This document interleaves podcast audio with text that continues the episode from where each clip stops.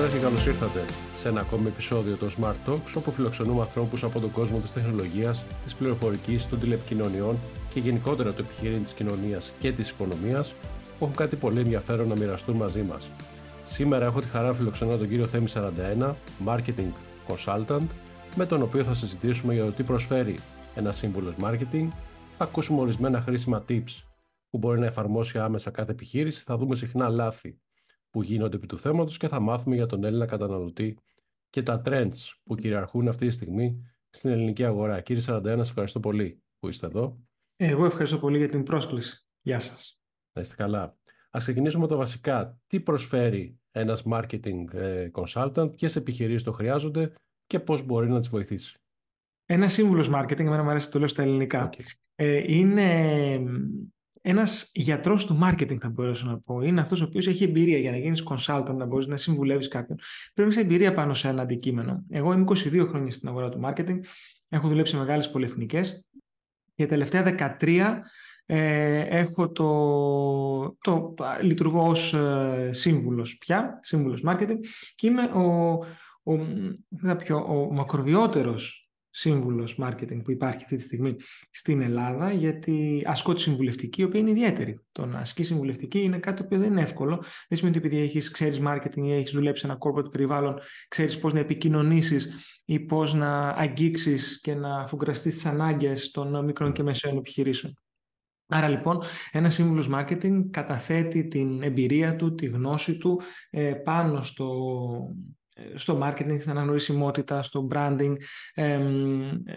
Η δική μου προσέγγιση είναι περισσότερο εμπορική, δηλαδή, ε, εντάξει, ωραία είναι τα, τα, τα χρωματάκια και οι μακέτες και τα λοιπά, πολύ σημαντικά για το promotion, αλλά μας ενδιαφέρουν νούμερα. Εμένα οι πελάτες με φωνάζουν, μου λένε κάνω δέκα ευρώ, πώς θα κάνω δεκαπέντε. Αποτελέσματα. Ακριβώς. Οπότε έρχομαι και φτιάχνω στρατηγικές που θα τους βοηθήσουν να αναπτύξουν το τζίρο τους. Αν αυτός είναι ο στόχος, που τις περισσότερες φορές αυτός είναι. Το marketing είναι διαίσθηση, αντίληψη, είναι πολλές προσλαμβάνουσες, άρα απαιτείται εμπειρία. Άρα λοιπόν, ένας σύμβουλος marketing, για να επανέλθω στο ερώτημά σας, είναι ο άνθρωπος που θα βοηθήσει μια επιχείρηση που δεν έχει δικό της marketing ή έχει junior στελέχη που έχουν ένα, δύο, τρία χρόνια εμπειρία στο marketing, που θα τα επιβλέψει, Ε, για να τους δημιουργήσει μια στρατηγική ανάπτυξης. Άρα αυτές είναι οι δύο προϋποθέσεις, θα έλεγα. Ή δεν έχω καθόλου το marketing, ή έχω marketing με junior στελέχη που χρειάζονται μια πιο senior καθοδήγηση, που θα ήταν πάρα πολύ ακριβό να προσλάβω ένα στέλεχος με είκοσι χρόνια εμπειρίας in-house. Συνήθως τι βλέπετε να συμβαίνει? Να έχουν junior ή να μην έχουν καθόλου, ας πούμε? Α, είναι πολύ ωραία ερώτηση. Είναι πενήντα πενήντα. Είναι πενήντα πενήντα.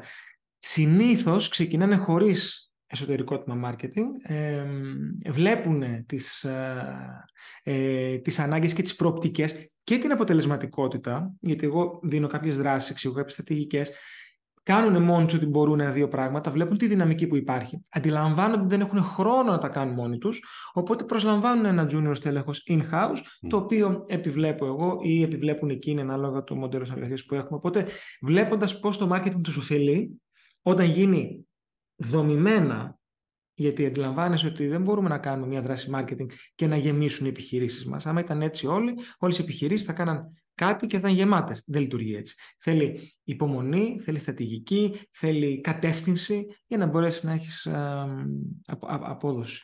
Σε αυτή τη στρατηγική λοιπόν, ποιες είναι μερικές συμβουλές που μπορούμε να προσφέρουμε σήμερα από εδώ, από αυτό το βήμα, στους επιχειρηματίες που μας ακούν?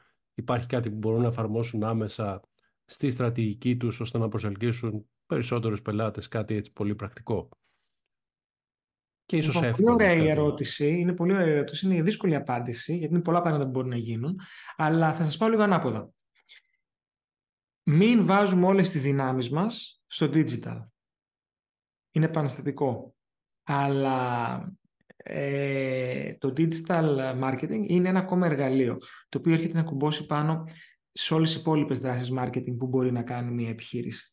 Άρα δεν είναι μόνο το digital ο, ο χώρος και ο τρόπος για να αναπτυχθείς. Πρέπει να... Δηλαδή, back to basics, και το βλέπουμε. Βλέπουμε ακόμα και τη γενιά Z, που είναι εικοσιπεντάχρονη, οι οποίοι χρησιμοποιούν διαφορετικά τα κοινωνικά δίκτυα. Είναι λιγότερο εξαρτημένοι, έχουν προφίλ, αλλά δεν ανεβάζουν, όπως οι millennials. Δηλαδή, ακόμα βλέπουμε ότι, και θεωρώ ότι τα κοινωνικά δίκτυα και το ίντερνετ περνάει ακόμα παιδικές ασθένειες. Δεν έχει κατασταλάξει. Δεν ξέρουμε ναι. ακόμα πού θα κάτσει η μπίλια. Πέρα από το digital, δηλαδή, τι άλλο μπορούν να κάνουν? Το digital είναι το, τα Google Ads, το web, είναι πολλά πράγματα, το native advertising, είναι το, το να έχεις σωστό conversion mechanism στο σελίδα, στο e-commerce, έχει πολλά πράγματα, αλλά εκτός digital, networking, συνέργειες, παραδοσιακό marketing, έξυπνες δράσεις, πολύ ρόλο παίζει πια και η ΕΚΕ, εταιρική κοινωνική ευθύνη, η οποία δεν είναι digital, ε, όπου είναι στη μορφή event δράσεων, ε, building, team building. Είναι πολλά πράγματα που μπορούν να, να, να γίνουν εκτός digital. Σε σχέση και με αυτά, από τη δική σας εμπειρία, σε ποια σημεία χρειάζονται στήριξη οι ελληνικές επιχειρήσεις, κυρίως οι μικρές και μικρομεσαίες, mm. ώστε να ενισχύσουν το marketing τους? Υπάρχουν έτσι κάποια συχνά λάθη που παρατηρείτε, κάτι που αποφεύγουν mm. να κάνουν και που θα έπρεπε? Χρειάζονται σίγουρα ψυχολογική υποστήριξη στο να μην πιστεύουν πάρα πολύ στο digital, γιατί έχει γίνει πάρα πολύ ακριβό. Ε, από εκεί που δίναμε, ξέρω εγώ, τριακόσια ευρώ και είχαμε αποτελέσματα πριν τον COVID, μετά τον COVID, επειδή ορίμασε η αγορά του ίντερνετ, προϊόν είναι και το ίντερνετ, ήταν στην εισαγωγή του στην Ελλάδα, τώρα έχει φτάσει σε, σε άλλο στάδιο στον κύκλο ζωής του. Ε, θέλουμε εξακόσια ευρώ για τα ίδια, ίσως και λιγότερα αποτελέσματα. Άρα, εκεί που βλέπουμε ότι το ίντερνετ έχει γίνει, ήταν το εργαλείο του μικρού και του μεσαίου, τώρα δεν είναι του μικρού και του μεσαίου. Είναι πολύ ακριβό για να έχεις τα ίδια αποτελέσματα που είχες, και όσοι, από, ε, ε, όσοι μας ακούν σήμερα, είμαι, είμαι σίγουρος ότι έχουν δει μείωση ε, της απόδοσης, αν έχουν διατηρήσει το budget ε, σταθερό τα τελευταία χρόνια. Και θέλουν Άρα, κάτι σαν ψυχολογική υποστήριξη. Αυτό, αυτό ψυχολογική υποστήριξη κυρίως, ναι. Το οποίο, δηλαδή να μην αναμένουν τα αποτελέσματα που θα περίμεναν, να είναι προετοιμασμένοι έτσι, γι' αυτό φαντάζομαι. Έτσι, έτσι και να, και να σκέφτονται out of the box. Δηλαδή ότι δεν είναι μόνο το ίντερνετ αυτό το οποίο ε, θα σου φέρει την ανάπτυξη. Παίζει σημαντικό ρόλο, δεν λέω αυτό, αλλά δεν είναι μόνο αυτό. Διαφέρει η προσέγγιση που ακολουθεί μια startup, μια μικρή επιχείρηση από εκείνη μιας πιο μεγάλης, μιας πιο καθιερωμένης, και υπάρχουν mm. πράγματα που μπορεί να πάρει μία από την άλλη. Για παράδειγμα, κάτι που εφαρμόζουν επιτυχημένα οι μεγάλες επιχειρήσεις και που μπορεί να υιοθετηθεί και από τις μικρές. Αυτό που σίγουρα ενδιαφέρουν τα δύο είδη που μου αναφέρετε είναι στο budget. Η startup δεν έχει budget, η μεγάλη επιχείρηση έχει κάποιο budget. Δυστυχώς, marketing χωρίς budget δεν γίνεται. Zero budget marketing, low budget marketing είναι εντάσσεως επένδυση στο marketing. Δεν υπάρχει. Άρα σίγουρα οι δύο αυτές επιχειρήσεις έχουν πρόβλημα, ε, έχουν διαφορά στο θέμα του, του budget. Σαφώς, ε, μια startup μπορεί να κλέψει εισαγωγικά ή να εμπνευστεί από μια μεγάλη που, ε, που έχει κάνει πράγματα και ρολάρει. Ε, μια, start, μια μεγάλη εταιρεία μπορεί να εμπνευστεί από μια startup την καινοτομία. Γιατί ξέρετε ότι, εντάξει, για να κάνεις μια startup πρέπει να έχεις καλή ιδέα, ένα, αλλά το πιο σημαντικό δεν είναι η ιδέα, είναι η ομάδα. Οι περισσότερες startup αποτυγχάνουν λόγω της κακής επιλογής ομάδας και όχι ε, της ιδέας. Άρα, επειδή και οι μεγάλες επιχειρήσεις οφείλουν να καινοτομούν και να διαφοροποιούνται συνέχεια, αλλιώς δεν περνάνε στο νέο κύκλο ζωής τους, ε, η φρεσκάδα και η καινοτομία και Το, το διαφορετικό way of thinking, αυτό το twist, μπορεί να το κερδίσουν από, τις, από τα startups. Το θέμα του budgeting που λέτε, πώς μπορεί να το καθορίσει μια μικρή επιχείρηση, μια μικρομεσαία, δηλαδή πόσα λεφτά θα ξοδέψει, πόσα θα επενδύσει? Παλιά, παλιά υπήρχαν ποσοστά, λέγαμε το δέκα τοις εκατό, το επτά τοις εκατό. Αυτά δεν ισχύουν πια. Το ποσό πρέπει να επενδύσεις στο marketing, και δεν λέω ξοδέψεις, επενδύεις, γιατί σου γυρίζει πίσω. Ναι. Είναι σε συνάρτηση με το τι θες να πετύχεις, σε ποιο στάδιο βρίσκεται η επιχείρησή σου. Και ο τομέας στον οποίο δραστηριοποιείται παίζει το δικό του ρόλο. Ε, και ο τομέας, τα προϊόντα έχουν διαφορετική ένταση marketing, ε, επένδυση από ότι οι, από ότι οι υπηρεσίες, ε, αλλά σε κάθε περίπτωση πρέπει να κρατήσουμε όσοι μας ακούν είναι ότι χρειάζεται budget. Δεν γίνεται χωρίς budget. Ναι. Δώστε μας λοιπόν μια εικόνα για τον Έλληνα καταναλωτή. Τι προτιμάει, τι αποφεύγει, τι βρίσκει ενδιαφέρον, ποια τα trends που κυριαρχούν στην ελληνική αγορά αυτή τη στιγμή. Ο Έλληνας καταναλωτής τώρα δυστυχώς υποφέρει λόγω της ακρίβειας. Ε, δυστυχώς ε, όλα έχουν ακριβήνει πάρα πολύ, δυσανάλογα με τους μισθούς τους οποίους παίρνουμε ή τα έσοδα τα οποία έχουμε, οπότε αυτό δυσκολεύει την, την, την όλη κατάσταση. Ε, ακόμα και στην πρόσφατη Black Friday δεν υπήρχαν ιδιαίτερες προσφορές, δεν ξέρω αν το παρατηρήσατε. Ε, δηλαδή στις τηλεοράσεις είχε ένα είκοσι ευρώ έκπτωση, ένα πενήντα ευρώ έκπτωση, που δεν ε, είναι η έννοια της, ε, της προσφοράς με την έννοια του Black Friday που είχαμε συνηθίσει τα προηγούμενα χρόνια. Άρα γενικά όλη η καταναλωτική δύναμη αυτή τη στιγμή ε, αντιμετωπίζει δυσκολία στο να μπορέσει να, να, να, να εκτονωθεί. Ε, Παρ' όλα αυτά όμως, ε, ο Έλληνας καταναλωτής χωρίζεται ανάλογα την ηλικία του. Άλλα πράγματα θέλει ο Boomer, άλλα ο Millennial, άλλα ο... Άλλα γενιά Z, κοιτάξτε, η Α που έρχεται, αλλά ακόμα δεν έχει αγοραστική δύναμη. Η συγκεκριμένη. ε, είναι πολύ ενδιαφέρον να βλέπουμε αυτές τις διαφορές μεταξύ των, των γενεών. Σαφώς οι millennials ήταν η πιο σημαντική γενιά, διότι ήταν οι πρώτοι άνθρωποι που γεννήθηκαν, μεγάλωσαν και ενηλικιώθηκαν στην ψηφιακή εποχή. Ήταν οι άνθρωποι που ε, γνώρισαν τα κοινωνικά δίκτυα, πώς θα βρουν τη ζωή τους, ε, δεν ζητάνε βοήθεια για να βγάλουν μια selfie, θα τη βγάλουν και ας πέσουν και από το βράχο. Έχουν πέσει άνθρωποι από το, τους γκρεμούς ναι. για να βγάλουν selfie. Αναζητούν την επιβεβαίωση με likes, comments, shares, όχι τόσο την, επιβρα... ε, όχι την επιβράβευση, δηλαδή όχι τόσο κουπόνια, loyalty, προγράμματα και τέτοια. Ε, δεν προτιμούν τη face-to-face επικοινωνία. Το βλέπουμε, ε, παραγγέλνουμε πια από τις εφαρμογές, δεν παίρνουμε δύο σουβλάκια φέρα μου. Δεν μιλάμε με κανέναν, παραγγέλνουμε. Ε, κλείνουμε ραντεβού στους γιατρούς, στα κέντρα αισθητικής, ε, online, αεροπορικά, ξενοδοχεία. Δεν μιλάμε με κανέναν, δηλαδή δεν προτιμούμε τη face-to-face επαφή. Και έρχονται μετά η γενιά Z, ακτιβιστές πια, χωρίστηκε το ίντερνετ στα δύο. Αυτοί το χωρίζουν. Cancel τον έναν, cancel τον άλλον. Mm. Χρησιμοποιούν λοιπόν τα κοινωνικά δίκτυα περισσότερο για να εκφράσουν άποψη παρά για να ε, εξωτερικεύσουν τη δική τους προσωπική ζωή. Όπως σας είπα, έχουν προφίλ, αλλά δεν ποστάρουν με το ρυθμό και τη συχνότητα που ποστάρουμε ε, εμείς οι millennials. Επίσης, βλέπουμε και λόγω των Z φυσικά και μια τελείως διαφορετική προσέγγιση multitasking. Βλέπουν τηλεόραση, αν βλέπουν τηλεόραση, και μπαίνουν και στο Twitter με το hashtag που έχει πάνω δεξιά η οθόνη. Το X. Η... Σωστά το, X, σωστά το X, βεβαίως. Ή ας πούμε ε, είναι gender fluid, δεν πιστεύουν στο αρσενικό και στο θηλυκό. Βλέπουμε πολλές επιχειρήσεις πια που δημιουργούν προϊόντα τα οποία είναι ουδέτερα. Έτσι. Δεν λέμε ε, έκανα κορίτσι αγόρι, λέμε έκανα A F A B, assigned female at birth, ή A M A B, assigned male at birth. Αλλάζει όλο αυτό. Εντάξει, δεν ζητώ να το καταλάβουμε εμείς που, είμαστε, που δεν είμαστε γενιά Z, αλλά αυτό είναι μια αλλαγή, μια εξέλιξη η οποία πρέπει να ληφθεί σοβαρά υπόψη ε, από όλες τις επιχειρήσεις, γιατί αυτοί σε δέκα χρόνια θα, είναι, θα έχουν μεγαλύτερη αγοραστική δύναμη. Έτσι. Από τη διεθνή αγορά υπάρχει κάτι που μας έρχεται ως trend και που θα πρέπει να έχουμε υπόψη όσον αφορά στη, στη συμπεριφορά του καταναλωτή και στο marketing με το οποίο θα στοχευτεί αυτός? Ξέρετε, λόγω της παγκοσμιοποίησης και της ταχύτητας της μετάδοσης πληροφορίας, δηλαδή αυτό που συμβαίνει στο Λος Άντζελες το μαθαίνουμε σε ένα δευτερόλεπτο στην, στην Ελλάδα, δεν νομίζω ότι υπάρχει κάτι που υπάρχει στο εξωτερικό και δεν υπάρχει στην Ελλάδα και έρχεται. Νομίζω πλέον συμβαίνουν παντού ταυτόχρονα όλα.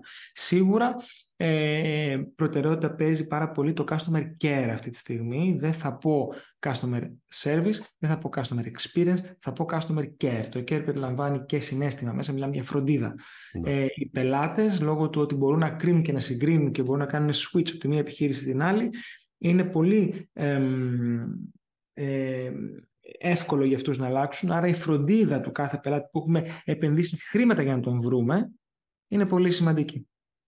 Στο καθαρά τεχνολογικό, πώς διαμορφώνεται και επηρεάζεται από τις εξελίξεις γύρω από θέματα όπως η τεχνητή νοημοσύνη, το σύγχρονο Άξι. marketing, εκεί πια η... τα trends, και ο συσχετισμός που υπάρχει με το digital marketing mm. και όλα αυτά. Το... Επίσης, η τεχνητή νοημοσύνη έχει έρθει να αλλάξει το τοπίο, εντάξει, μιλάμε για ένα καταπληκτικό εργαλείο, το οποίο θα αλλάξει τον τρόπο με τον οποίο οι επιχειρήσεις προσεγγίζουν ε, τα κείμενά τους. Δεν ξέρω αν το έχετε χρησιμοποιήσει, αλλά γράφει άρθρα, που με μια μικρή διόρθωση στέκονται περίφημα για το σκοπό που πρέπει να σταθούν online. Γράφει posts. Γράψαμε το κείμενο για το Facebook post της Μέρας της Γυναίκας, μαζί με emoticons και τα λοιπά, στα δίνει έτοιμα. Ε, σου λέει, σου φτιάχνει, του γράφεις φτιάξε μου ένα social media calendar για τον Ιούνιο, έχω κατάστημα οπτικών, και σου φτιάχνει τι θα βάλεις κάθε μέρα. Ε, άρα λοιπόν σίγουρα αυτό που δεν μπορεί να κάνει όμως αυτή τη στιγμή είναι στρατηγική. Δεν μπορεί να κάνει στρατηγική. Ε, ε, δεν, δεν, δεν μπορεί να συνδυάσει, γιατί η στρατηγική είναι να συνδυάζει πολλά και διαφορετικά πράγματα. Αυτό δεν μπορεί να το κάνει. Αλλά σίγουρα πιστεύω επαγγέλματα όπως η κειμενογραφία, όπως το social media management, που είναι κάποιες υπηρεσίες που πουλάνε διάφορα agencies, ε, ή οτιδήποτε έχει να κάνει με, με, με συγγραφή. Δηλαδή ακόμα σου δίνει και σενάρια για το TikTok. Του λες είμαι αυτός, γράψαμε ένα σενάριο για το TikTok. Σου λέει το πρώτο πλάνο ξύνεις το κεφάλι σου, το δεύτερο πλάνο βγάζεις το πουκάμισό σου. Λέω έτσι. Είναι όλα έτοιμα. Άρα αυτό το κομμάτι θα, θα επηρεαστεί. Ναι. Και όσο αυτό εξελίσσεται και γίνεται και πιο δυνατό.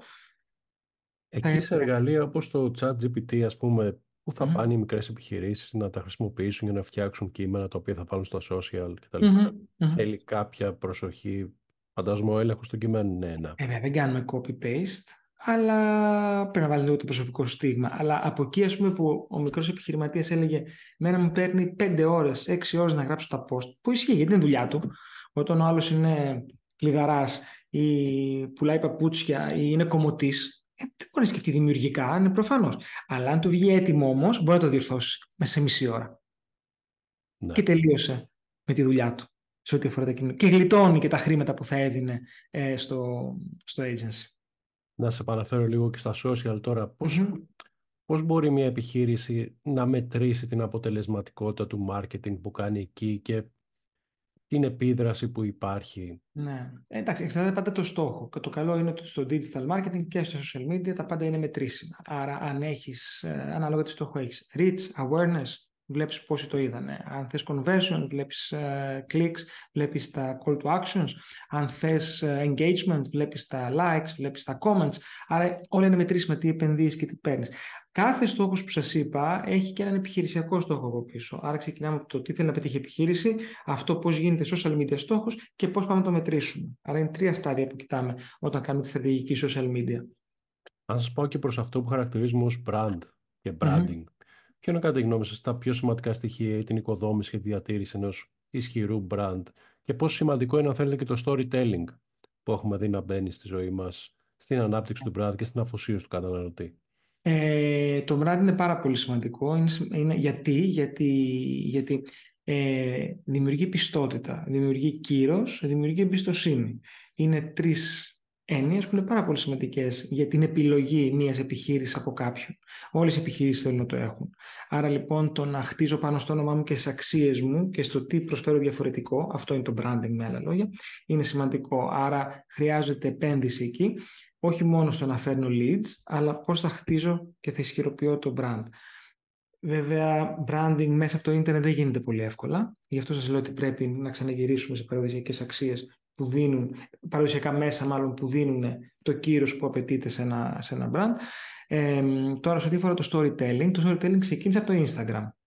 Τι βλέπουμε στο Instagram Stories. Ε, όλη η έννοια ξεκίνησε από εκεί. Στο storytelling ε, που αφηγούμαστε ιστορίες, που είναι νέα τάση στο marketing, τι γίνεται όταν ακούει μια ιστορία ο καταναλωτής, κάνει project, προβάλλει τον εαυτό του μέσα στην ιστορία, νιώθει αυτό που νιώθει ο ήρωας της ιστορίας, άρα υποσυνείδητα το μυαλό του ταυτίζεται και αποκτά καλύτερη μνήμη και αφομοιώνει καλύτερα το μήνυμα, το οποίο φυσικά είναι εμπορικό. Άρα λοιπόν από το storytelling εμφανίστηκε από το Instagram, όπου βλέπαμε τα stories. Ποιους βλέπαμε? Βλέπαμε τους influencers, από εκεί ξεκίνησαν και οι influencers, οι οποίοι είναι φυσιολογικοί άνθρωποι, οι οποίοι δεν κάνουν τίποτα άλλο από το να μας αφηγούνται την καθημερινότητά τους, τη ζωή τους. Άρα λέει, κάνουν storytelling τη ζωή τους. Και επειδή μας αρέσει, ως, άνθ, ως άνθρωποι μας αρέσει πάντα να βλέπουμε ε, πίσω από την κλειδαρότρυπα, είναι πάρα πολύ ενδιαφέρον να βλέπουμε πώς ξυπνάει κάποιος με το μαλλί έτσι, πώς τσακώνεται, πώς μένει έγκυος, πώς χάνει το παιδί ή γεννάει το παιδί, πώς το μεγαλώνει, πώς το θυλάζει, πώς τσακώνεται, πώς πάει να ψωνίσει, πώς μαγειρεύει, πώς βρίσκει ερωτικό σύντροφο κτλ. Επειδή μας αρέσει λοιπόν όλο αυτό, από εκεί ενισχύθηκε τόσο πολύ η έννοια του storytelling, την οποία και χρησιμοποιούμε κατά κόρον πια σε πολλές μορφές στο marketing. Άρα είναι σημαντικό μια επιχείρηση να έχει τη δική της ιστορία, να παρουσιάσει το δικό της story πάνω στο mm. οποίο θα βάζετε και το marketing ίσως. Όχι να έχει, να μπορεί να αφηγηθεί. Να αφηγηθεί. Άλλο το έχω, άλλο το δημιουργώ για να αφηγηθώ. Ναι. Και δεν μπορεί να μην έχει. Αλλά πρέπει να είναι δημιουργική για να αφηγηθεί κάτι. Τώρα που είπατε και για τους influencers, τι συμβαίνει σήμερα? Θα πρέπει μια επιχείρηση να στραφεί προς τα εκεί? Κοιτάξτε, για το marketing ε, ε, ε, η απάντησή μου είναι ναι, διότι και οι millennials και οι Z είναι άνθρωποι που επηρεάζονται από τους influencers. Άρα είναι κάτι που, ε, και το έχω δει και σε πελάτες μου που τρέχουμε influencer marketing, ότι ναι, υπάρχει απόδοση. Άρα από τη στιγμή την οποία ένα εργαλείο αποδίδει, πρέπει να το χρησιμοποιήσουμε βεβαίως. Έχει πολύ σημαντικό ρόλο, παίζει επιλογή, ε, το κόστος. Είναι όλα σχετικά. Και ποιος ταιριάζει στην εικόνα του brand. Και όταν μιλάμε για influencers, δεν μιλάμε απαραίτητα για τους celebrities. Αυτό είναι άλλη κατηγορία και μιλάμε για endorsement, δεν μιλάμε για influencing. Άρα πρέπει να καταλάβουμε και να σκεφτούμε τι θα πει η έννοια του influencing. Κοιτώντας προς το μέλλον, ποιες οι προβλέψεις σας για τις επόμενες σημαντικές αλλαγές και καινοτομίες που θα δει ο τομέας του marketing θα υπάρχει αυξημένος αντίκτυπος ίσως από τη σημασία που αποκτά και περισσότερο το ζήτημα της βιωσιμότητας και τέτοια θέματα. Αυτό που δεν ανέφερα πριν και πολύ σωστά το αναφέρετε τώρα είναι η έννοια του sustainability, που είναι πάρα πολύ σημαντική για τη γενιά Z. Άρα βλέπουμε ότι οι νέες γενιές επιλέγουν και θα απορρίψουν επιχειρήσεις που δεν φέρονται σωστά στο περιβάλλον. Σίγουρα θα πρέπει οι επιχειρήσεις, μικρές, μεγάλες, τεράστιες, να εντάξουν στη στρατηγική τους στο μάρκετινγκ διάφορες δράσεις που θα φροντίζουν το περιβάλλον και θα επιστρέφουν στην κοινωνία στην οποία δραστηριοποιούνται. Σαφώς η τεχνητή νοημοσύνη είναι το δεύτερο πράγμα που θα παίξει πάρα πολύ σημαντικό ρόλο. Και το τρίτο, περιμένω να δω πού θα καταλαγιάσει η ιστορία με το digital. Γιατί η εκτίμησή μου είναι ότι ακόμα δεν έχουμε φτάσει εκεί που πρέπει. Έχει ανακατατάξει αλλαγές. Έχει ανακατατάξει και αλλαγές, σωστά. σωστά. Αν υπάρχουν ένα ή δύο πράγματα που θα θέλετε σήμερα να κρατήσουν όσοι μας άκουσαν από τη σημερινή μας εκπομπή για το marketing, ποια θα είναι αυτά? Ότι το marketing χρειάζεται υπομονή, χρειάζεται επιμονή, χρειάζεται budget ε, και, και χρειάζεται στρατηγική. Κλείνοντας, μιλήστε μας και για το πού σας βρίσκουμε αυτή τη στιγμή, τα δικά σας project. Ναι, θα βγάλω το τέταρτο βιβλίο μου, πάλι με συμβουλές marketing γύρω μικρομεσαίες επιχειρήσεις. Αρχή του έτους θα κάνω μια πολύ μεγάλη ομιλία στο κέντρο της Αθήνας. Ε, θα σας ενημερώσω για να προσκαλέσετε και τους αναγνώστες σας και τους θεατές σας. Ε, συνεχίζω, όπως σας είπα, τα σεμινάρια μου και συνεχίζω και την τηλεοπτική και ραδιοφωνική εκπομπή. Στην τηλεόραση το Marketing in Practice κάθε Σάββατο και Κυριακή δώδεκα και μισή το μεσημέρι από, τη, από το One Channel και άλλους δεκατέσσερις περιφερειακούς σταθμούς σε όλη την Ελλάδα, και ραδιοφωνικά ζωντανά από το κανάλι ένα του Πειραιά ενενήντα κόμμα τέσσερα κάθε Τετάρτη εφτά με οκτώ η εκπομπή Επιχειρηματικότητας στα εφ εμ. Και στις δύο εκπομπές φροντίζω να έχω ειδικούς από την αγορά και να συζητάμε κάθε φορά και ένα διαφορετικό θέμα. Άρα κάθε εκπομπή στοχεύει στο να δώσει ιδέες, ερεθίσματα στους ακροατές ή τηλεθεατές να εφαρμόσουν άμεσα στις δικές τους επιχειρήσεις. Και το κάνω και πολλά χρόνια. Ραδιόφωνο είναι νομίζω έξι χρόνια και η τηλεόραση είναι δέκα. Έχω φτάσει, ε, την άλλη εβδομάδα γυρίζουμε το διακόσια, διακόσια επεισόδια. Το οποίο όλα φυσικά είναι στο, στο YouTube. Κύριε Σαρανταένα, σε ευχαριστώ πάρα πολύ. Εγώ, εγώ σας ευχαριστώ πολύ. Πολύ εξαιρετικά και πολύ χρήσιμα μας είπατε σήμερα. Κάποτε φτάσαμε στο τέλος και αυτού του επεισοδίου. Ευχαριστούμε και εσάς που μας παρακολουθήσατε. Ραντεβού στο επόμενο επεισόδιο των Smart Talks. Γεια σας.